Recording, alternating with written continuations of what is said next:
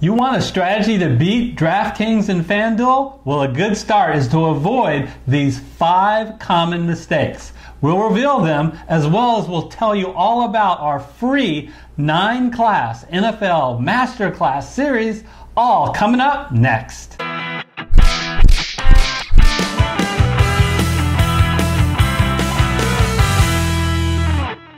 Hello, everyone. I'm Eric Lee. And I'm Gary Kurtzman, and we are the Fantasy Football Consultants. Uh, a little bit about our background, especially for the newer viewers.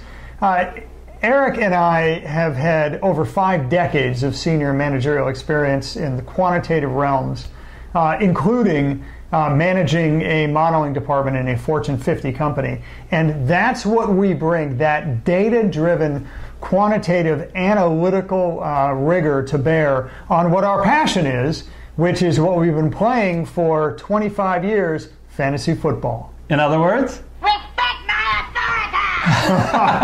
authority! we've shown our authority during our masterclass series. Here's the deal, folks.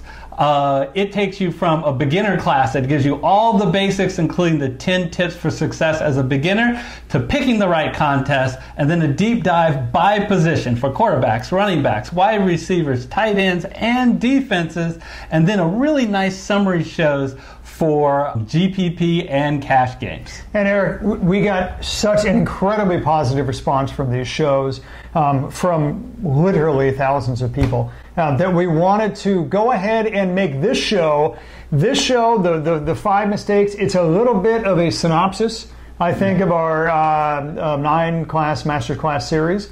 If you want to support the show, smash that like button and then hit the red subscriber button if you haven't yet, followed by the bell icon to be notified of our future videos. Let's get right into it, Gary. What is the most common mistake, number one on our top five list, that fantasy uh, DFS players make? Misallocating your capital, Eric. Look, you got a budget, whether it be DraftKings or FanDuel, you got fifty or sixty thousand dollars that you need to put towards a lineup. And that's a hard cap, folks. So, how do you do that? How do you allocate your capital? There is a real data driven science to it, folks. So, for instance, questions that you should be asking yourself, whether it's GPP or whether it's cash games. For instance, do I pay up for that top tier, high priced quarterback? How much, in other words, is Pat Mahomes or Lamar Jackson really worth? Or do I go the other route? Do I get that high priced top tier running back who's going to be the, gap, the, the bell cow? How much are they worth? Because let's face it, you can't just put all your money at the top tier at every position. You're going to halfway through, you're going to run out of capital. So allocating your capital becomes the most important factor in a successful lineup.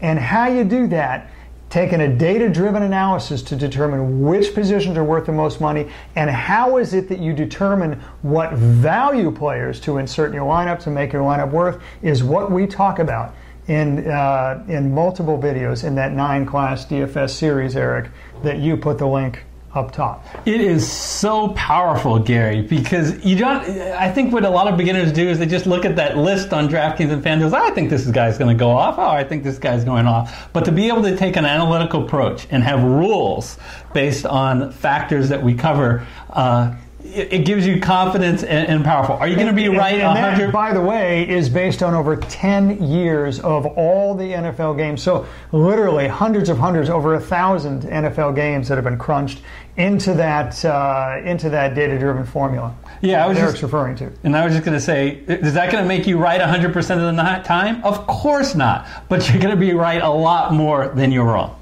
Of course, absolutely. All right. So the second mistake we we see uh, DFS NFL DFS players make recency bias. Oh, do you, Gary? I, it's not just daily; it's also the season-long uh, people out there. I've seen so many times. This guy's awesome, or this guy sucks, just because of what they have done in the last few weeks. Boy, talk about what have you done for me lately, crowd. Yep. Uh, here's the reality there is a lot of variance and volatility in daily fantasy football.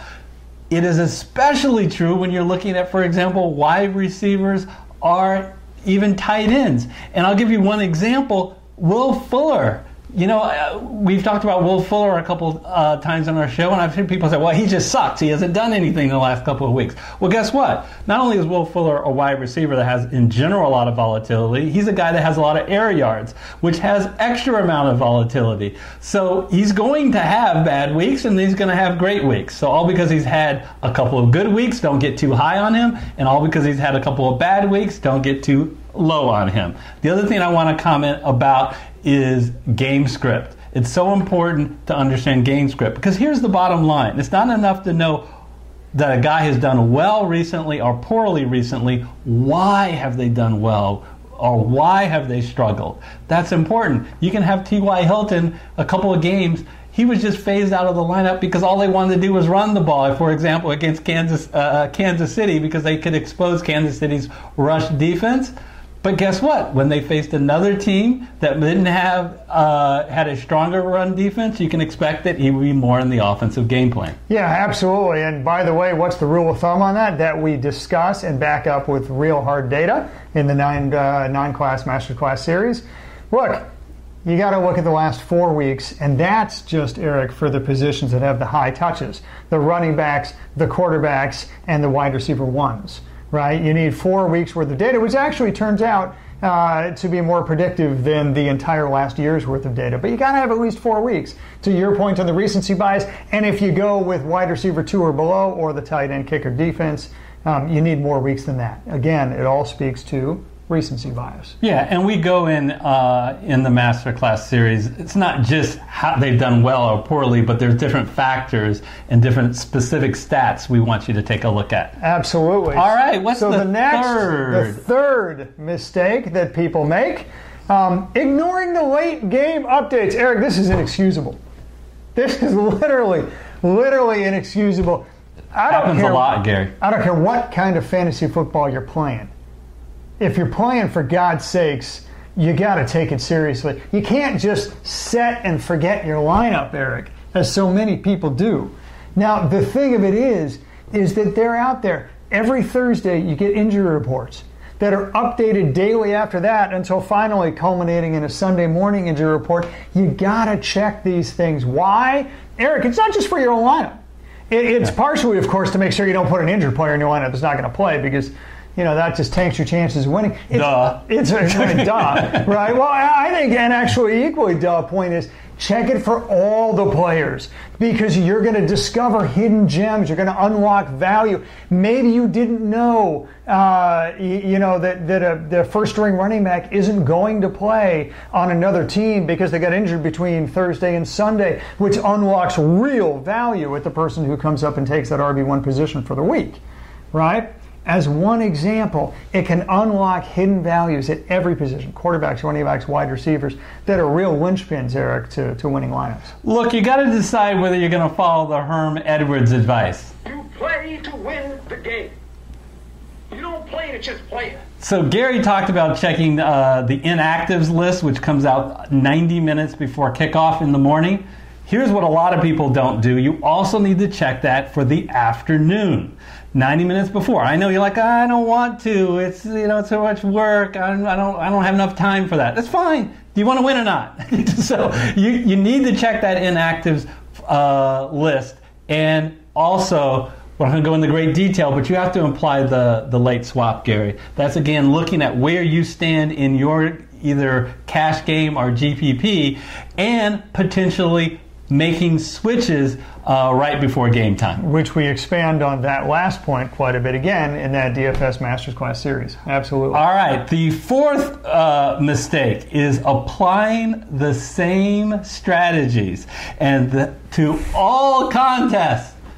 You know, Gary, how many times have I heard people say, "Well, look, I think the guy's good. So what difference does it make what uh, what what contest yeah. I'm I'm doing?" Yeah. So look, cash versus GPP, of course, is what you're. Yeah. Here's yeah. the bottom line, right? You're going to compare your cash games with your GPP. Cash games are your 50-50, are your double ups, where roughly about 50% of the uh, competitors are going to be winners, but it's a very flat uh, payout. In other words, whether you fit in a hundred uh, uh, person contest, whether you finish first or 49th, same payout. versus a GPP, which stands for Guaranteed Prize Pool. We have a number of people entering a tournament for a set prize amount, which is heavily weighted toward the top finishers at the very, very top. So here's the deal cash games, you want a high floor and you do not need correlation in your lineup versus uh, GPP play where you want a high ceiling and you must have correlation.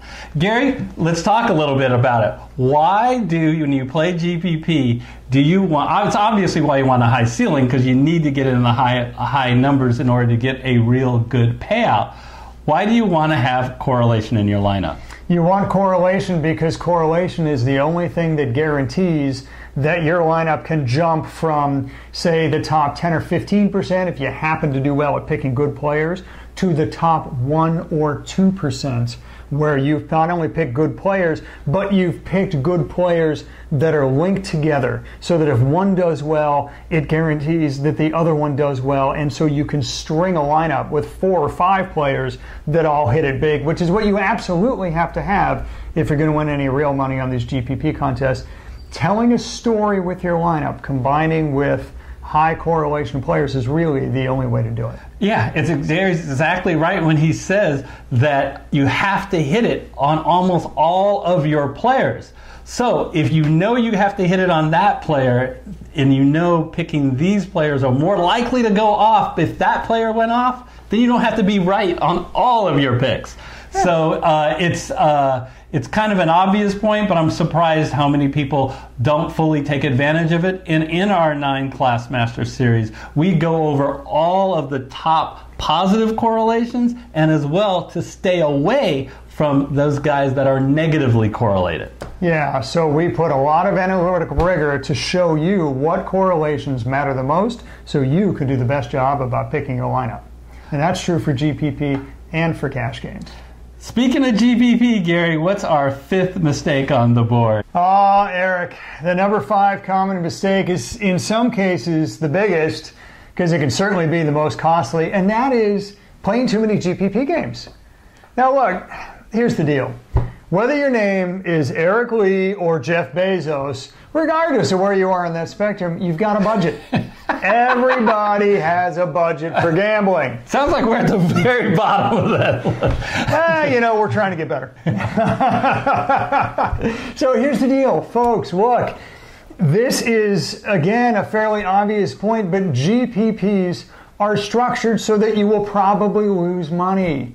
It, it's in a way like a lottery ticket. It's a little better than a lottery ticket, I guess, because Eric, now for the average GPP contest, and there is a spectrum, um, you know, you have a between 20 and 25% chance uh, of just winning your money back, right? And so, gee, what does that mean? It means that over three out of four entries will go capuzzo and you'll lose all your money no matter how good you are, right? And then if you want to win real money, and let's define real money as, uh, say, winning 10 times the amount that you bet, now you have, on average, less than 1% chance of doing that. So here's the deal. You gotta mix in whatever your balance between betting on cash games and betting on GPP games, Eric. You gotta more heavily weight it to cash games because cash games have 50 50 or near 50 50 chance of winning. If you do well in that, Eric, that's gonna fund your, um, your, I guess, uh, you know, gambling needs, if you will, to, uh, to bet on GPPs. Yeah, uh, as Star Wars uh, character Admiral Ackbar said about GPPs. Yeah, look, if you just want to have fun, you have our permission. Go, go play uh, as many GPPs as you want. But if you just are seriously trying to maximize uh, your winnings, you gotta think about an 80-20 split somewhere around there from cash games to, to GPP. Those are your five common mistakes, and hopefully all of our FFC community will avoid those. If you made it this far into the video, please smash that like button and hit the red subscriber button if you haven't yet. So right below me, I am going to include uh, a link to the beginning class playlist for the masterclass series. Remember, it's all free. Right underneath Gary, the first class skips the beginner class for those that are more experienced. And until we see you next time, take care, everybody.